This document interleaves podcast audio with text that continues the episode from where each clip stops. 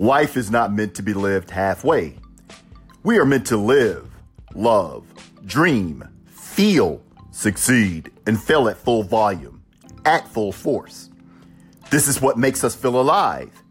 Fear can zap your zest for living a full life, but fear is conquered by having the courage to take action in spite of it.